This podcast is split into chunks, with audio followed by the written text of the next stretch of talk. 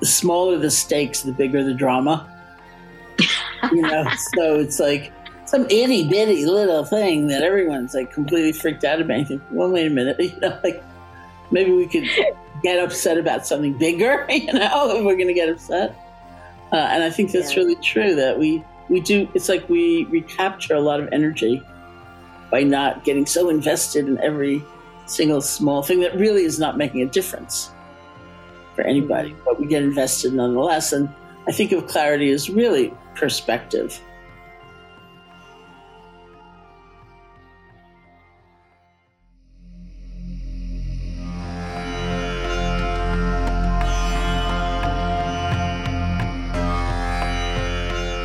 Hello, and welcome to the Metta Hour podcast with Sharon Salzberg.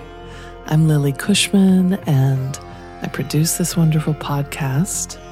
And today we are bringing you episode 221, which is the second to last episode in our real life series that we've been doing since the spring. And of course, this series is all conversations centered around Sharon's new book by the same name, Real Life. And today's guest is the wonderful Daisy Hernandez. This conversation was originally aired as part of the Living an Authentic Life Summit that we helped to put together as part of the launch of Real Life and so the theme for this conversation is the dawning of clarity, the emergence of equanimity. I'll let Sharon introduce Daisy to you more. We're very excited to have her here on the podcast for the first time. Before we get into the episode, a quick announcement for you. We have a brand new edition of one of Sharon's books that just came out last week Love Your Enemies. And this is a book that Sharon co authored with the wonderful Bob Thurman, Robert A.F. Thurman. The occasion for it being released as a second edition is the 10 year anniversary of when it originally came out. It's a wonderful offering, and we're delighted to have it out in this new 10th anniversary edition. There are new introductions, both by Sharon and Bob, and you can get it in paperback or ebook. So you can head over to Sharon's website and you'll see it there on the homepage with ordering information. So that's all for announcements. Let's dive into the episode. Sharon Salzberg and Daisy Hernandez.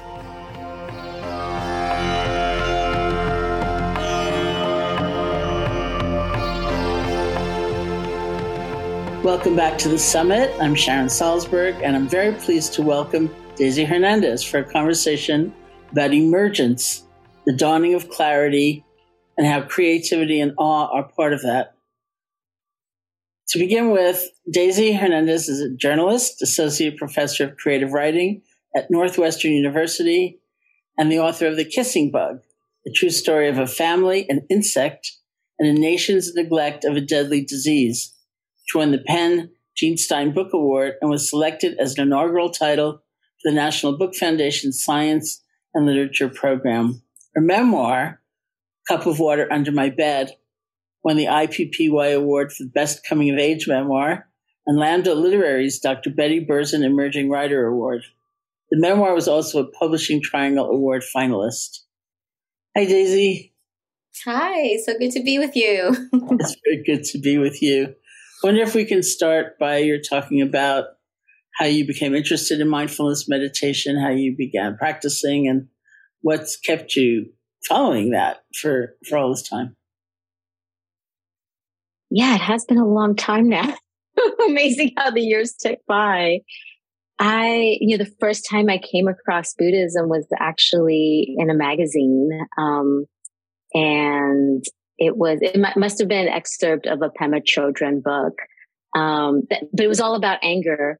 And I was in college around that time. Um, I was not one of these people who uh, did a traditional going away to college, living on campus. I I lived at home. um, with my father, whom I was angry with all the time for very valid reasons.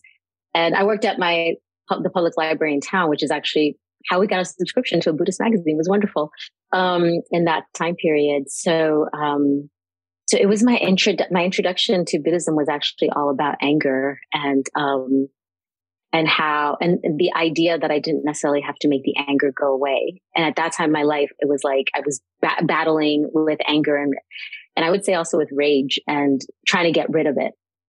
And um, and so the idea that um, that I did not have to get rid of it was just completely um, shocked me.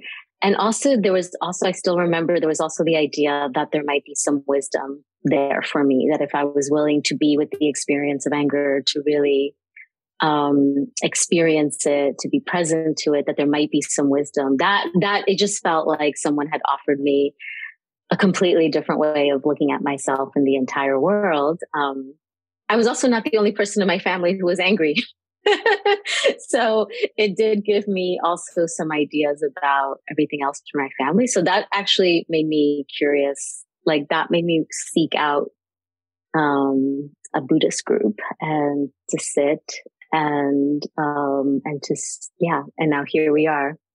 I'm not going to count the decades, but it's been so many years later. Yeah, it's kind of shock. It's, I'm, I'm having shock about this lately, so it's funny you asked about it feels like I just learned the teaching about the teachings yesterday. So yeah. very yeah. strange to me. Yeah, no, I understand totally. Like when I get introduced these days uh, somewhere and somebody says, and she's been practicing more than 30 years, I think, no, it's more than that. like, you got to up that, but maybe we won't talk about that. You know? it's technically true. yeah. Yeah. So we are talking about emergence today, and I like that word for one thing. Um, and the idea that following a path, certainly there are ups and downs uh, repeatedly, but there is a kind of trajectory that I think we experience where maybe we get caught up in the same old stuff, but for not as long.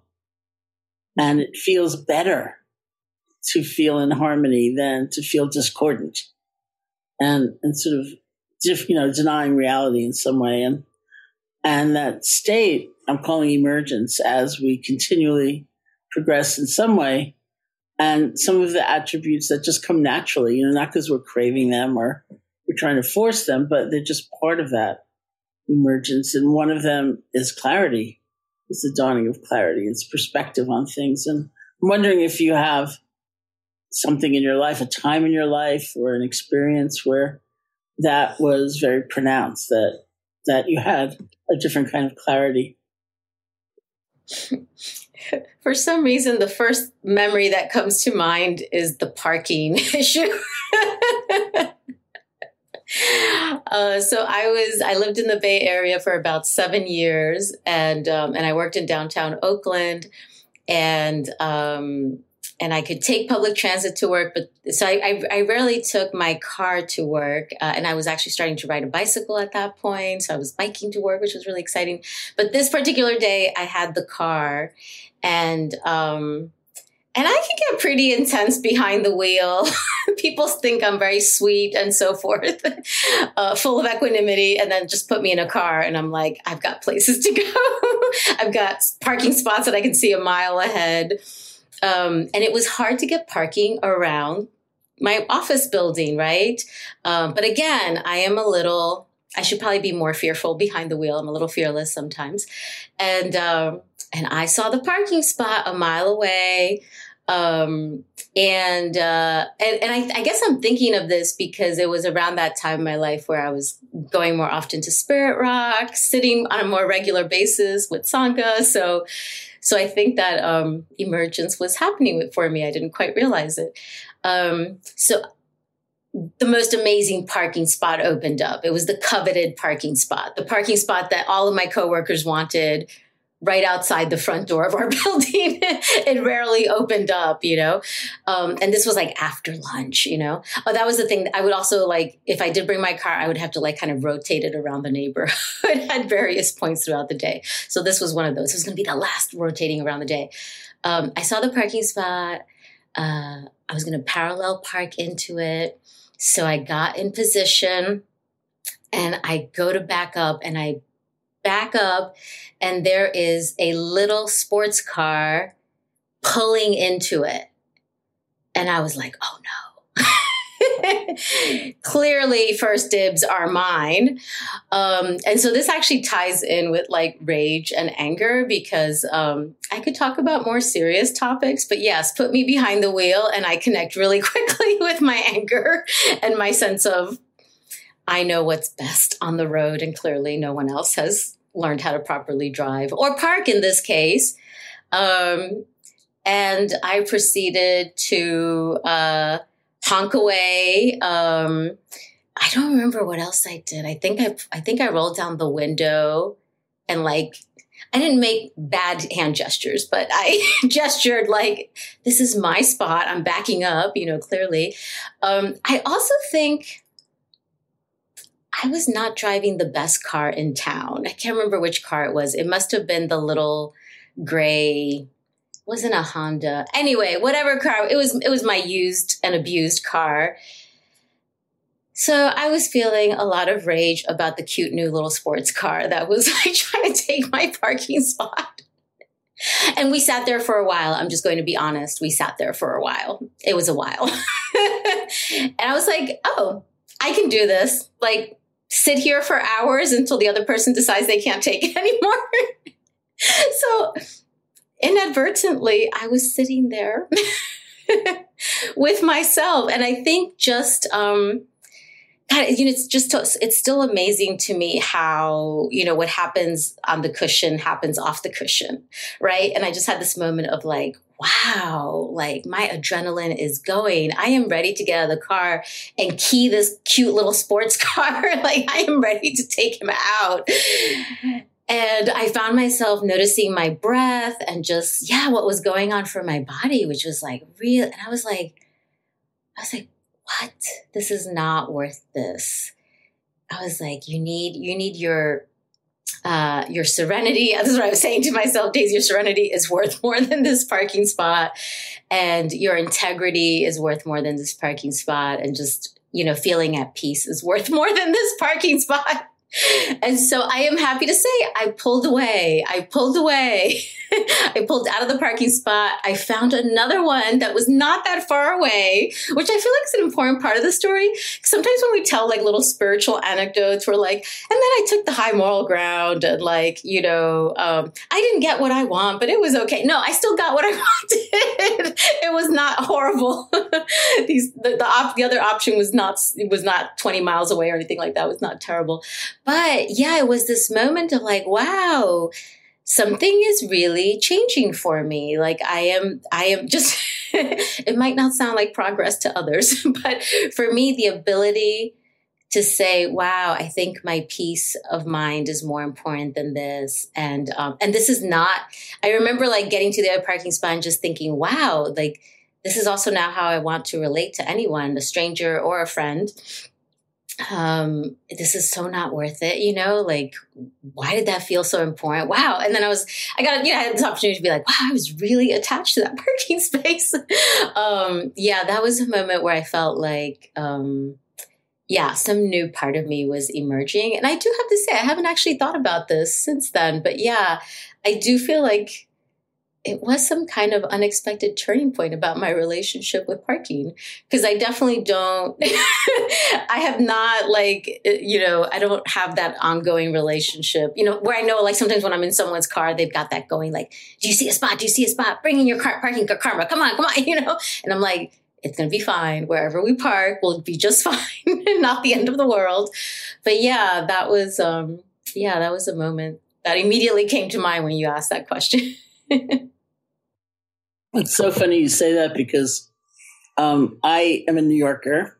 I didn't learn how to drive until my 30s. And I'm an extremely timid driver. Like I sometimes say to people, I would know, not be fighting with you on the road, Sharon. you would, you would, well, you might be because I might be in front of you and you'd be furious. I'm really slow, you know. I'm like, and I say to people, like, if I'm not driving, I'm sitting there as a passenger, and we get to some kind of intricate turn, and they just like scoot over. I say, you know, I'd still be there a week later. like just waiting traffic somehow to stop, you know, so I can make the turn. I'm very timid as a driver, and parking is not my really great skill either. You know, like mm-hmm. a friend recently had a she moved to another state. She had to take a parking t- a lot, driving test, which was like a parking test in my mind. So I said, "Did you have to parallel park?" And she said, "They didn't make me." And I said, "Oh, good." You know, like he's like, "Can't do that either." But um, I relate to the rest of of what you said, not maybe the particulars of being a bold yeah. and uh, strong driver, but you know that sense of um, as I get older, you know, and, and hopefully wiser, just that sense of like choose your battles, and maybe it's not worth A, B, or C. I'd rather have peace. You know, but it doesn't mean getting weak or giving up a sense of principles or or ardency about certain things. It's just like um, I guess when uh, you know, the book came out Don't Sweat the Small Stuff. It was really pretty true. Yeah, absolutely. It's a it's a form of strength actually. Yeah. My mother used to say, I guess in Spanish the equivalent to don't sweat the small stuff is um no te ahogues en un vaso de, wa- de agua, like don't literally don't drown yourself in a cup of water. um, don't get so overwhelmed by every small thing. Um, but when I was a child, I hated every time she said that um, because I felt like it was the dismissal that I was going through something, you know? Whereas I think that moment with the parking, what made a difference for me was that I was actually acknowledging what was happening. Like, okay.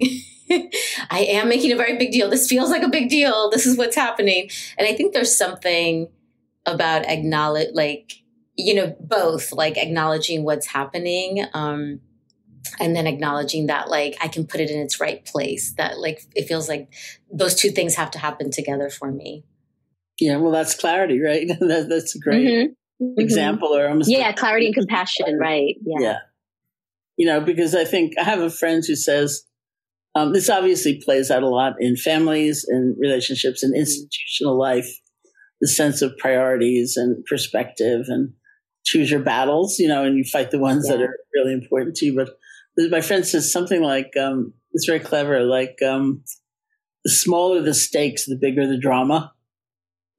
you know, so it's like some itty bitty little thing that everyone's like completely freaked out about. You think, well, wait a minute, you know, like maybe we could get upset about something bigger, you know, if we're going to get upset.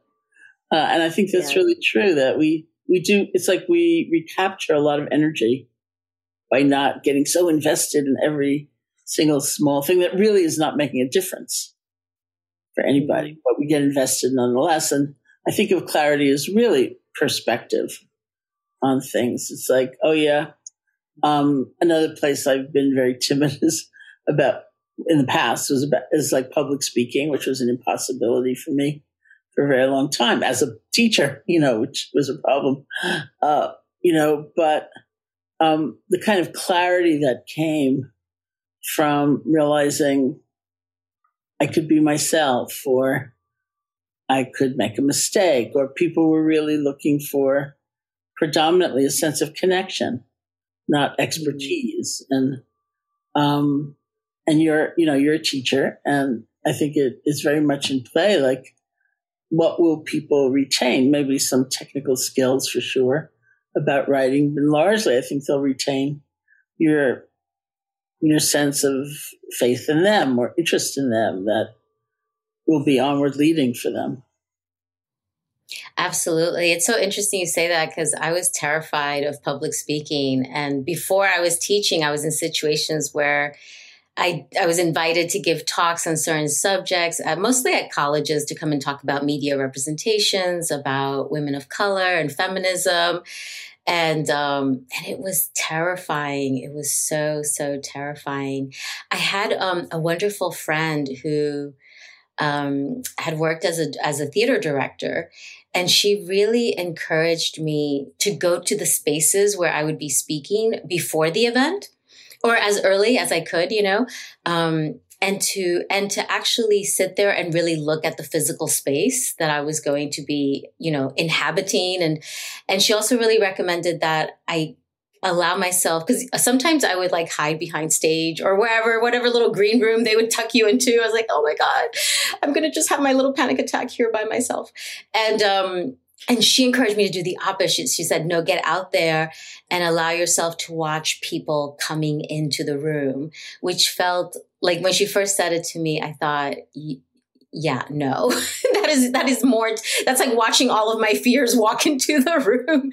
And I kind of had something similar to what you're describing, which is that as people work, I still remember the first event where I did this and I started allowing myself to watch watch each person that as they were coming in or like groups of students as they were coming in and um and to just like invite like a like I don't know, like a spiritual sense of connection with them. And sometimes, and that kind of started to translate to like, oh, hello, I'm so glad you're here. I didn't know who they were. Um, but, you know, like just welcoming them into the space. And it actually gave me a sense of comfort with the space, you know, like it actually felt like a little bit like, oh, this is my home and I'm welcoming the people here. It was really such a change. Um, and what people said is also true. I don't know if this is true for you, but for me, it was also true. People told me, oh, the more you do it, the more at ease you will feel with it, you know? But I thought they meant like the first three times, not the first 300 times. so if any of you are waiting for it to get better, you might just not have reached, you know, 300 or whatever. It took a long time, but it is really interesting how differently I feel about it today than um, 20 years ago. Yeah, well, for me, like everything you said so beautifully translates into loving kindness, like welcoming people into the space and seeing them, looking at them, you know, instead of this sort of blur of, you know, faces sitting there waiting to judge you, you know. Uh, it's mm-hmm. a sense of connection. And that's really how I did it. Like inadvertently, like I um, began teaching formally in retreat form which was how we did all our early teaching in this country. And uh, it was a month long retreat with Joseph Goldstein as my colleague. And so, month long retreat, given the pattern of our days on retreat, which is that people practice during the day and there's questions and answers and small group meetings and things like that. And then there's one formal discourse in the evening. And I could not do a single one of them because I was so terrified. And and Joseph had us, so he had to speak for 30 nights in a row. And people were going up and yelling at him, saying, Why don't you let her have a voice? Why don't you let her speak? And he'd say, I'd love a night off. Talk to her. You know, could not do it. I was absolutely terrified. And when I was afraid, they were going up to him, You anti feminist, how dare yeah, you? Exactly. You know, to squash the woman. yeah. And I, I was just, I couldn't do it. And, and what I was afraid of specifically was that I'd be speaking and my mind would go blank. And I'd just be sitting there and everyone would know like, oh, her mind just went blank. Look at her. and I could, I just could not do it. So we did that retreat. We did subsequent retreats. I could not do it. And then I remembered, and this was a long time before I went to Burma and intensively practiced loving kindness meditation, but I remember there was such a thing as loving kindness. And I thought, oh, you know, if that happens, if I'm speaking about loving kindness, and my mind goes blank, I can always launch into the guided meditation because there's a guided meditation. So I thought, oh, well, no one will know. So then the only thing I could talk about was loving kindness because, you know, and I have here in the house, I have piles of cassettes because it was that long ago of me giving really one talk, which was the loving kindness talk. Just so many of them. And then one day I had the thought, kind of like what I was saying earlier, like, oh, it's all about loving kindness. It's all just about connection. That's what's really happening here in these evening lectures. You know, it's not that someone is waiting for my, you know, peerless expertise on something. They want to be connected to the material. They want to be connected to their own experience. They want to be connected to me, to us, to the world that we are co-creating in this retreat. And from then on, I could speak about anything because it was all kind of based on that. Mm-mm. That's so true. I feel that with I teach, so I teach creative writing, and I really feel like what I'm doing, yeah, is holding the space for them to connect with one another, with the text that we're reading, with me as a as a professor, if they want to. They don't always want to, um, but yeah, a lot of you're absolutely right. I hadn't thought about it that way, but a lot of it is like holding space for connections genuine connections to happen. And some, and, and it's also, a, I, I think this about meditation and Dharma talks too. It's, it's a space of play as well. Like, I don't know what's going to happen. It can't be pre-planned. It can't be put on the agenda. um, there's, there's an element there of surprise, um, which is partly what we also come for, I think, too. Yeah, no, that's true. So that's all clarity. I mean, I would call all that clarity, you know, having some mm-hmm. perspective and because uh, it's different than feeling, um, you know, kind of the normal ego satisfaction of accomplishment in some way, even though we're doing it by, you know, suffering mightily, uh, is something very different.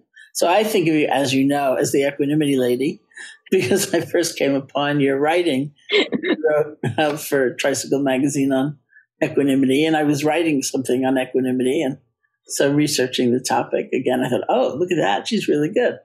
Uh, you know, and you embody it so much and you've written about it so beautifully. So uh, you said that the word equanimity struck you as a far off concept and a mouthful of a word. So thinking about it in terms of a little house or casita, something much more workable for you, both conceptually and culturally. And can you say something more about that?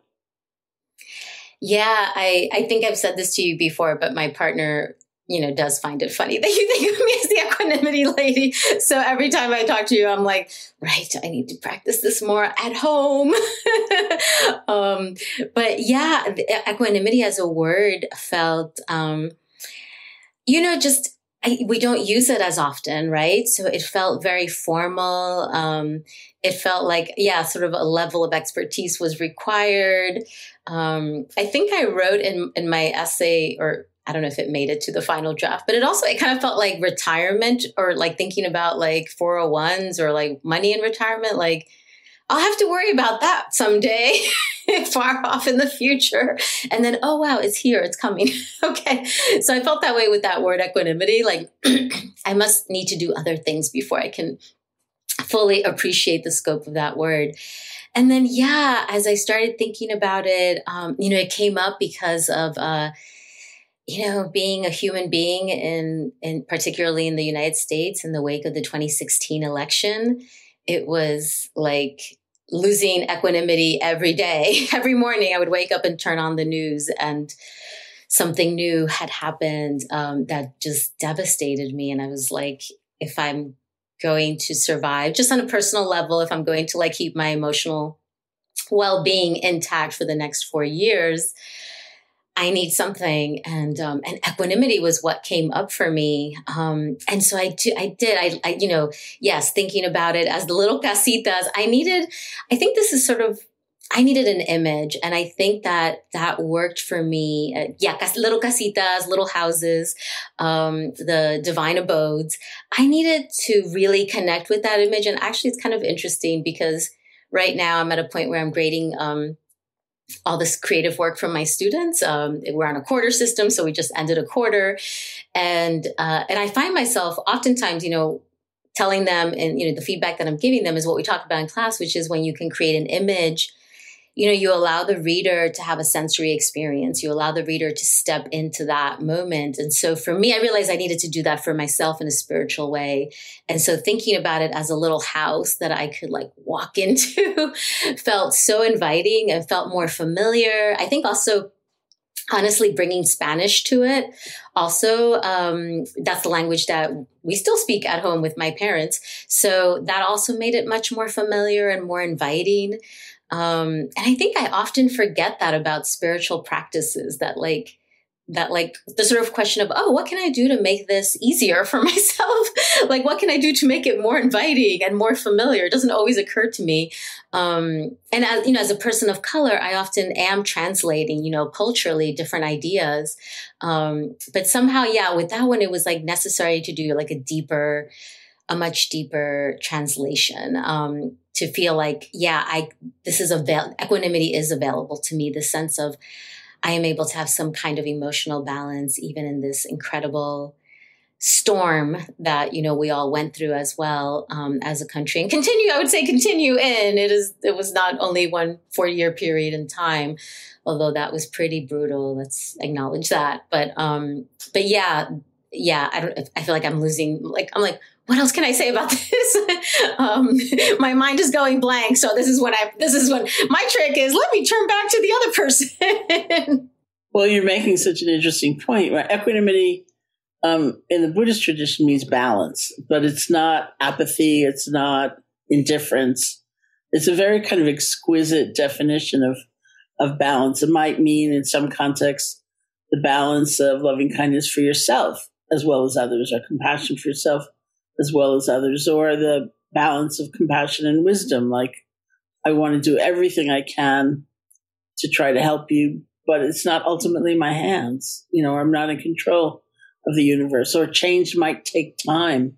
I need to do everything I can right now, and I may not see the the flowering of my efforts right away, um, because that's just in the nature of things. So, it's bringing wisdom in to accompany compassion in, in some way or accompany anything, you know, so that we try our very best to make something happen. And then there's also kind of letting go, realizing that, you know, I gave you this gift. I can't insist that you say it's the best book you've ever read, you know, like as much as I might want to. It's just like, here, here it is. I did the best I could. And, um, so it does bring elements of peace, but it's not like relinquishing of of aspiration or wanting to make a difference at all. And that's what's tricky about it. So you're talking about how equanimity might be an asset in very difficult circumstances with a lot of adversity and things not going your way, you know, uh, you, for uh, yourself, for your country, for,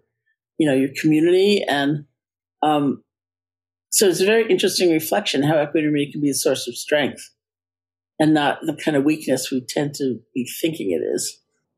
Oh yeah, I think it's such a source of strength. Oh my goodness. I actually I feel like it's one of like it's like yeah, the secret power. I don't watch enough like of those Avenger movies. But anyway, whatever they talk about with like having like yeah, the, your sort of like superpower that's like not necessarily always visible to others because I also think um that it's hard for me to know what the next right action is if I'm not in a place of equanimity, you know? So I feel like, um, yeah, I don't know. I, I feel like that's really, you know, that's, I don't know. Yeah, I, I need to be in that place of balance and peace and having clarity about what I think I can do and what I can't do. Um, so I, I, like, yeah, and I don't, you know, I, I feel like I took extra care of myself during, in the wake of that particular election, because I realized like I'm not going to be of use. Like if I want to go, you know, march in DC, which I did and was like an incredible life experience. I've never been with that many thousands and thousands of women in one place. Um, but in order to show up for that, like, and channel like my energy and my anger in the right direction, I needed to be in a place of equanimity beforehand. And I needed to have slept well. I needed to have good meals. I needed to have gone with friends and loved ones, not by myself. You know, I really needed to get them together as well. So yeah, I needed to do a lot of things so I could show up and um, and use my voice right in that moment in, in a way that I felt would be effective. Um, even even though there's so many um, moments of despair. Yeah. You know, I think sometimes we don't realize that some of the people we admire um, are really manifesting a kind of equanimity. But in uh, not my most recent book, but in an earlier book, I quote you. Uh, and uh, maybe you could tell that story again. Was it your aunt who was cooking food and the oh the hurricane? yeah yeah some kind of devastation. Yes my father's cousin um, so we were in um, we were in florida this was a very long time ago when it was uh, very devastated southern florida was very devastated by a hurricane and um, I'm wondering how much of the story I told in the essay. There's a lot. That's like a whole little novella in and of itself. But yeah, but it was it was a very scary night. Um, you know, we boarded up the windows and um, we spent it on a mattress on the floor, away from the windows as well, and more in the center of the house. And the sounds that night were just really horrifying. And so when we woke up, then you know, got up the next day. Um, the wind had the winds had calmed down, the hurricane had passed, and we, anyway, the, we were finally able to go out.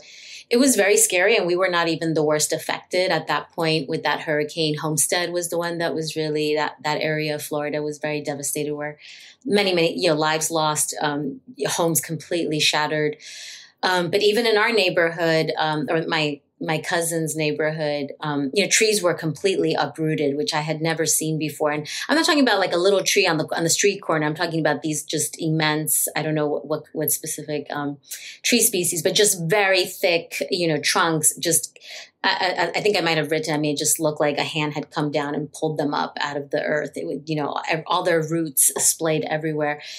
It was just very intense, and no running water um, nothing, you know, everything was shut down during that time.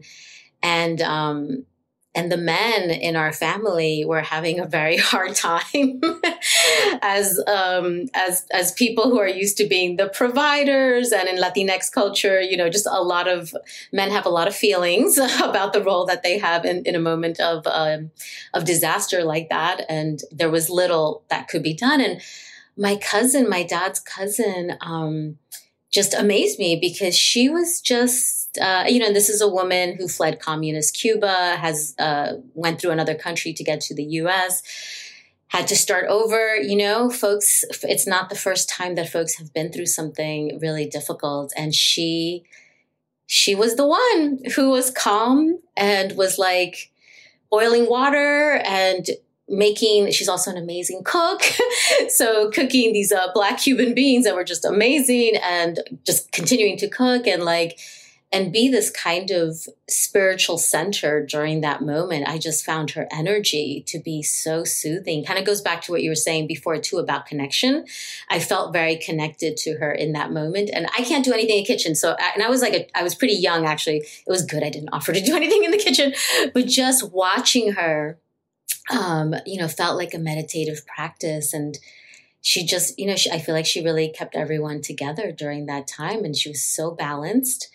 Um, and it was and I could totally see how someone could read her as being indifferent to um, you know to all the destruction that had happened during that time but for me in that moment i didn't I did not read her as being indifferent. She was very clear. She was very clear. We did not have running water. We did not know when the water was going to come back.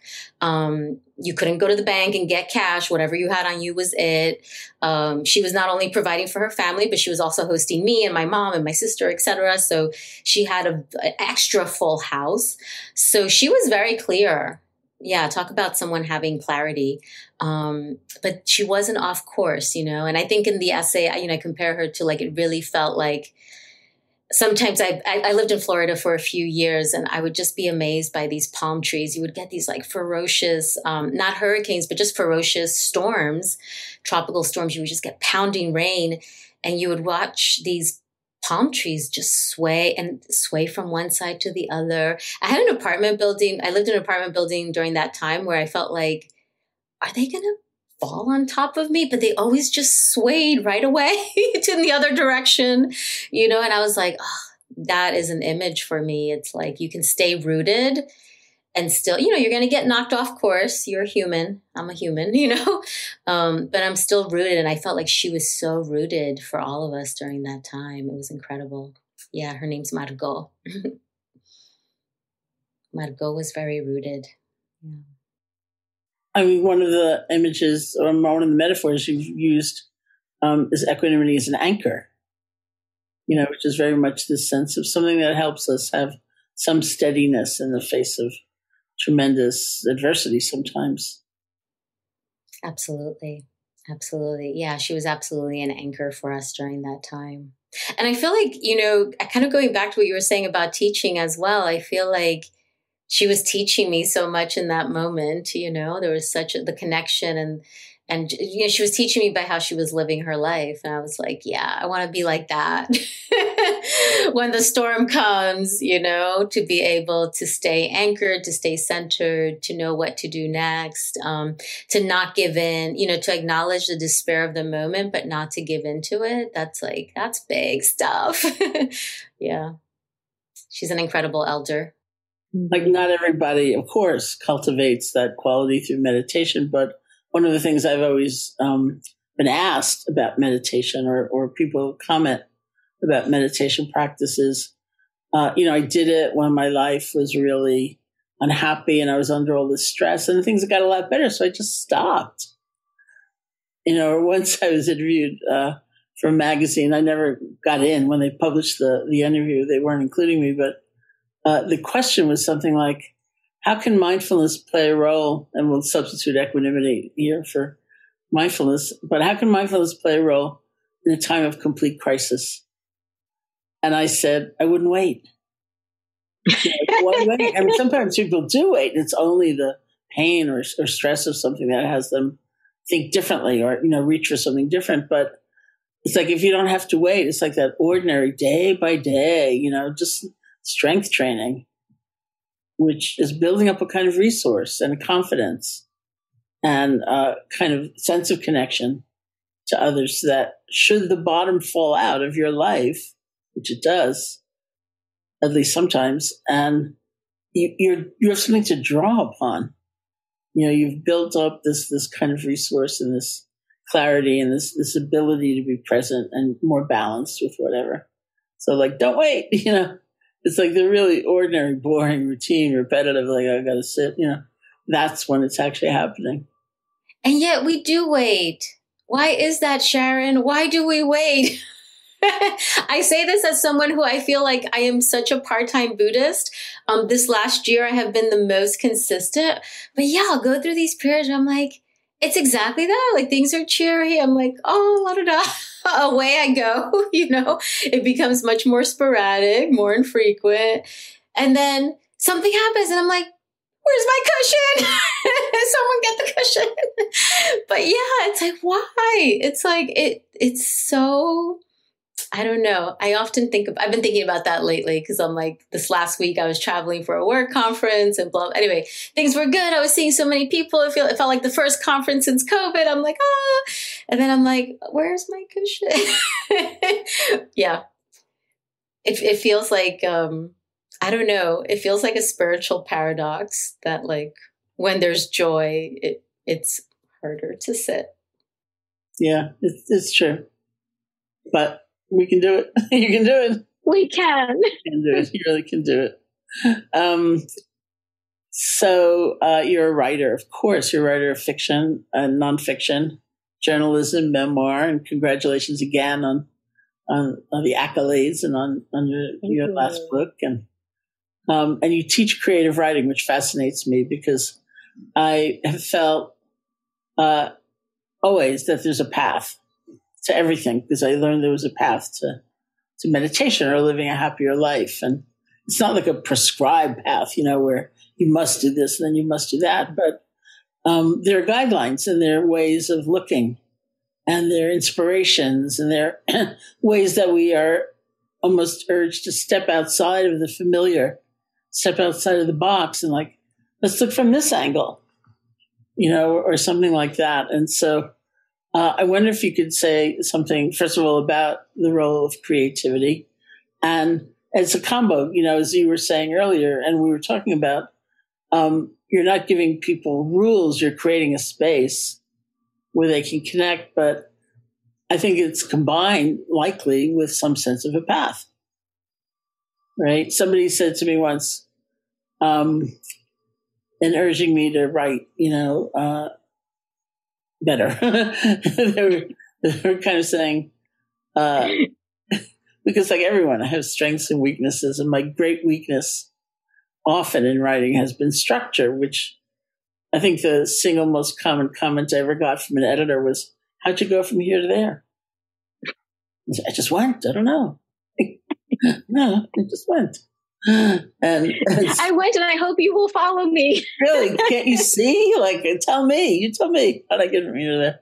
You know, and somebody said to me once, "Well, what you have to do is look at the first sentence of every paragraph and make sure they can line up in some way." And I thought, "Oh, that's so interesting." Never occurred to uh-huh. me. What I realized I have been doing, uh, which is true, it's like if the last sentence of a paragraph said something like. Um,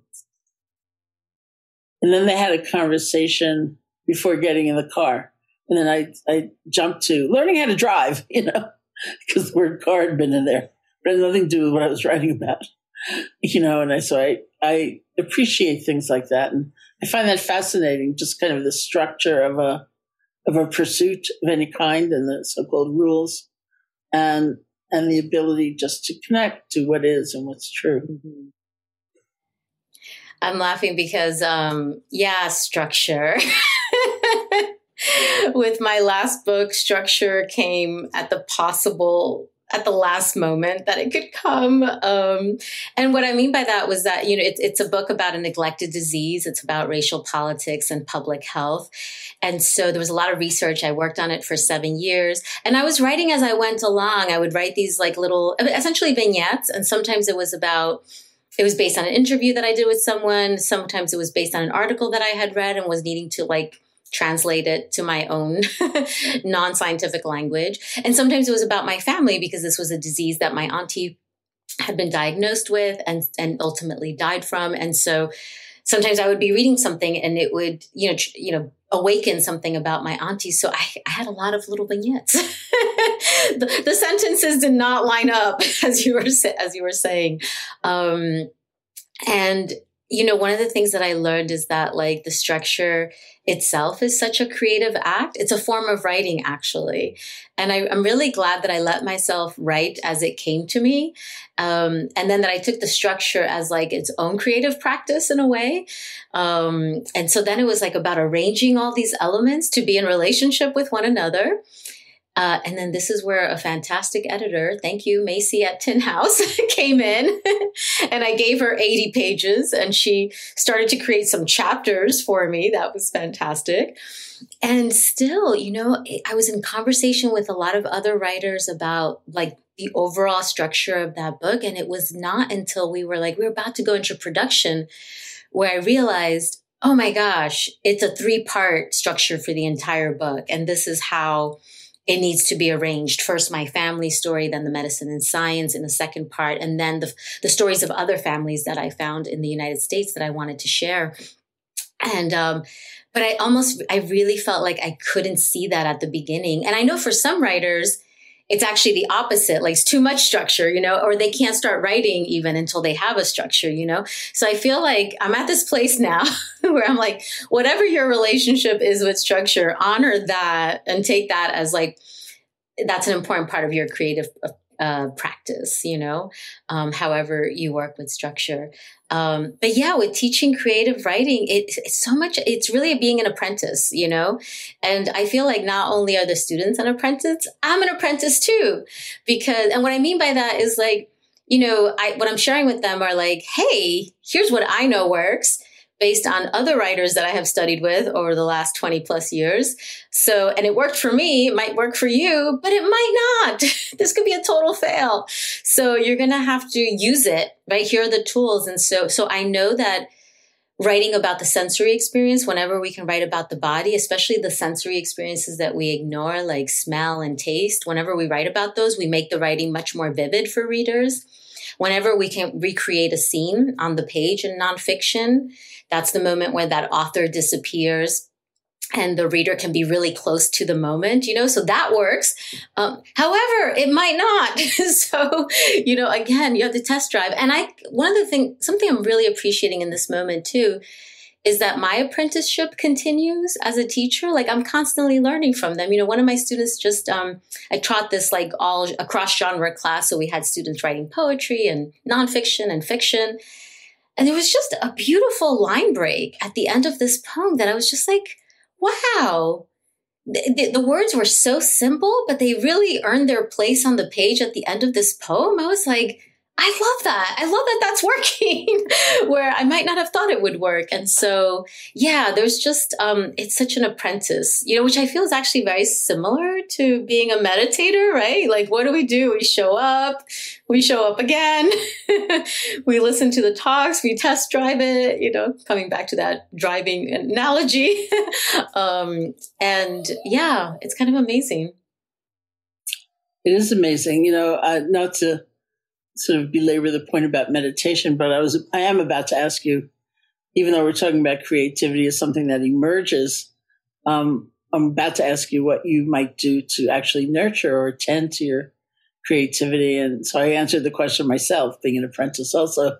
And I realized that a lot of what I do comes through my meditation because structure, my great weakness, one of my great weaknesses as a writer, is about relationship. How does one thing relate to the next? How does one sentence relate to the next? How does one example relate to the you know the body of the mm-hmm. context and so on? So, and the, the two times I have the best sort of insight come to me are when I first wake up in the morning because like the censor is not yet woken up, and when I'm meditating, not because I'm trying to think how do I get from here to there, but it just comes in a place of more quiet, more letting go, more peace. It's like, oh, there it is.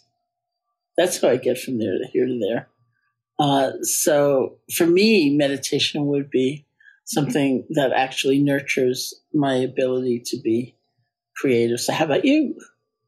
Yeah, absolutely. Um, yeah. So how does the meditation nourish the? Does, I mean, is there something that you do that actually nurtures or what do you suggest to your students, you know, to nurture or to nurture the, the their creativity? Yeah. Yeah. Um, you know, yeah, the novelist Cristina Garcia, she said that one of the things that she does before she sits down for a writing session is that she reads poetry and she'll read poetry for like 20 minutes. Um, and that can be a dangerous suggestion because a lot of people have been taught to be afraid of poetry. Um, I was one of those people and I associated poetry with like dead white men who I had to like decipher what they were saying and really work hard at it. Um, and so a big change is that I had to find poetry that I liked, which is part of what I do with my students. I remember, um, pl- actually, I, I, played a YouTube video of the poet John Murillo reading one of his poems. And I still remember this was such a win for me as a teacher. A student, uh, saying, you know, when I, when I finished playing, um, the, the video of him with his poem, of reciting his poem, uh, this one student yelled out, "That's poetry! I didn't know that could be poetry." I was like, "Yes." Um, so for me, yeah, it's finding. You know, when I found Mary Oliver's poems, ah, oh, that was such a life changing moment as a reader. I was like, "I love these poems." The funny thing is, I, I mentioned that to a group of writers one time. Oh no, actually, I didn't mention that I was reading Mary Oliver. They they made a reference to Mary Oliver's poems and and, and the person who was mentioning it was apologetic because um, she was saying, "Oh, I, I know they're so accessible." I was like, that's a bad thing that I can understand the poem in certain circles. That's like a bad thing. So I've, I've come to appreciate um, that I am someone who likes to understand the poem. I have to look for poems that I can understand. So when I go on the Poetry Foundation website, um, I'm looking for the poems that I can understand at one level very quickly. Um, I can read for other layers of meaning as I tell my students. But you have to like love it at the at the level of your body, you know, like you need to like hear the poem or read it on the page and feel like, oh, I'm feeling something. And, and I can't always even explain what it is that I'm feeling, but that really nourishes me, um, a lot to see what other writers are doing. And, um, yeah. And I think it's, it's kind of similar. I don't know, similar to being in Sangha, actually. It's like, oh, I guess everyone else is doing it. I can do it too. you know, um, there's something about being in community that nourishes that. Create, but I think both the creativity and the meditation for me. so great. Now, just to broaden the definition of creativity, um, and not thinking that it's only for so-called artists, you know, professional artists.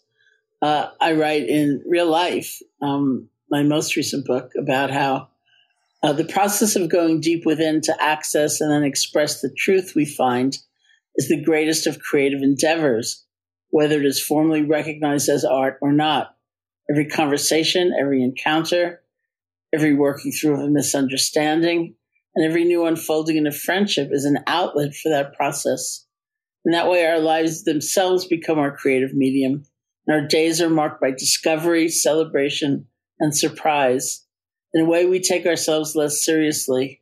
While still maintaining standards of excellence, we can nonetheless relax more, surrender more to seeing what happens next. We can enjoy the unruly process of getting somewhere, as well as hold in high regard the idea of the somewhere. it surprises me to read that because I don't remember writing that. You know, but you know what that's like. It's just like, wow, where did that come from? So uh, ultimately, we are like little vessels, right? the words come through on a really good day. It's like I'm just a vessel. so uh, I'm wondering if you could just talk a little bit about that unruly process of creation and how it plays out in your own life and in your work. And part of that, and you've already described it when you talked about the poetry, is when you might experience awe yeah, I'm in the unruly process now because I'm working on a new book and it is unruly. And every time, I know you know this, every time, a friend said this to me, which is really clarifying. Every time you start a new creative project, you forget you've ever done it before. Like the first time was super scary because you really had never done it before. And yet every other time you just forget, like, oh, I wrote a book before. I, I, I kind of know how to do this. I totally forget it. So it feels unruly. I think the only difference between unruly now and unruly, you know, uh, 10 years ago is that like, oh, I know it's going to happen. Like it is part of the process. It doesn't matter how many books you've written or what you've published in or whatnot. Like it is just always a little wild, which is what I love about it, which is what I love about it. Um, and I was working, uh, every project is so different, but yeah, I think part of like, what's making a difference this time is like just accepting that it's unruly and allowing myself to have fun with it. So I bought a special notebook in which I get to be totally wild and unruly and um and uh so I don't know that anyone can fully appreciate this, but like you know, I had a formal journalism training. So when I interview someone, it goes into a reporter's notebook. It's very specific. It's used for nothing else. This time I was like, I'm throwing that out the window. It's going into my beautiful notebook. So I did an interview with this legal scholar and it went into the notebook with all my other, you know, doodles and whatnot. And I'm like, wow, I am being really wild right now by my own standards. So also knowing that unruly means one thing for you and it means something else for another person. Just like whether somebody acknowledges it as art or not, we do not have to wait for that. It is still creative work. Um, and, uh, yeah, and just, um, I also find it yeah, I think like I find it also really helpful. In my case as a nonfiction writer, I I find the research to be grounding when it feels unruly. So I actually am really enjoying reading these really difficult art. I'm writing a book about citizenship in its many forms. And so it's actually really great for me to hang out in these legal articles. Um, that are very dense and totally not the writing that I'm doing, but I actually find that to be part of like what offers kind of a balance to the unruliness of the creative moment. Um, yeah. Oh, great. So uh, you're not expecting this, um, but given how inspiring it was when you were talking about poetry, I wonder if um, we can end our time here together uh, by reading a poem of that has brought you to awe or part of a poem. You know, you want to take a few. Oh my goodness! This is my favorite book right now, which I know that a book that's called Obit might bring up questions about why it's my favorite book. But Victoria Chang is amazing, and she um, many of these are these are actually all prose poems. So I discovered I'm a lover of the prose poem, and um, if you think you don't like poetry, go read some prose poems, and I think you will like them. Um, or find them more a little bit sometimes have an easier entrance um, into them. And this is a book where she um, she was caretaking her parents at the end of their lives. Um, so she writes an obituary for like for example my mother's lungs. She writes an obituary for privacy. So it's an obituary for um, both ideas and also um, actual you know for her parents as well. The Future died on June 24, 2009. A pioneering figure in the past, the future was the president of the present. You are sitting, but the future wants your chair. She is demanding. She is not interested in the spine, but what it holds up. She is interested in award ceremonies. She is interested in fallen petals that look like medals. She is interested in anything with the word track in it tenure track, deer tracks, track suit. But she doesn't want you to get sidetracked or to backtrack. The future can be thrown away by the privileged, but sometimes she just suddenly dies. The way the second person dies when a mother dies, reborn as third person, as my mother. The way grief is really about future absence, the way the future closes its offices when a mother dies. What's left? A hole in the ground the size of violence. I feel like that's not a cheery ending to our conversation. wonderful. I love that. Thank you. But I come back to these poems all the time because of what she's doing with language is um, just so beautiful and um, yeah. And I was thinking about a lot of I was thinking a lot about grief with my last book. I still think about grief. There's so much to grieve. So yeah. Yeah. Well, thank you, and thank you for introducing the concept of a prose poem because I too am afraid of poetry. you know, oh, so. prose poems are for you, Sharon. this is a really good one. Ooh, I'll send you another type, The Arranged Marriage, which I don't know where that is in my book off. Yeah, The Arranged Marriage is fantastic by Jehanne Dubrow. Thank you. And thank you so much for joining me today. It's really, it's such a joy to spend time with you, Daisy. And to learn more about her work, visit daisyhernandez.com. It's D A I S Y H E R N A N D E Z.com. Thank you. Thank you.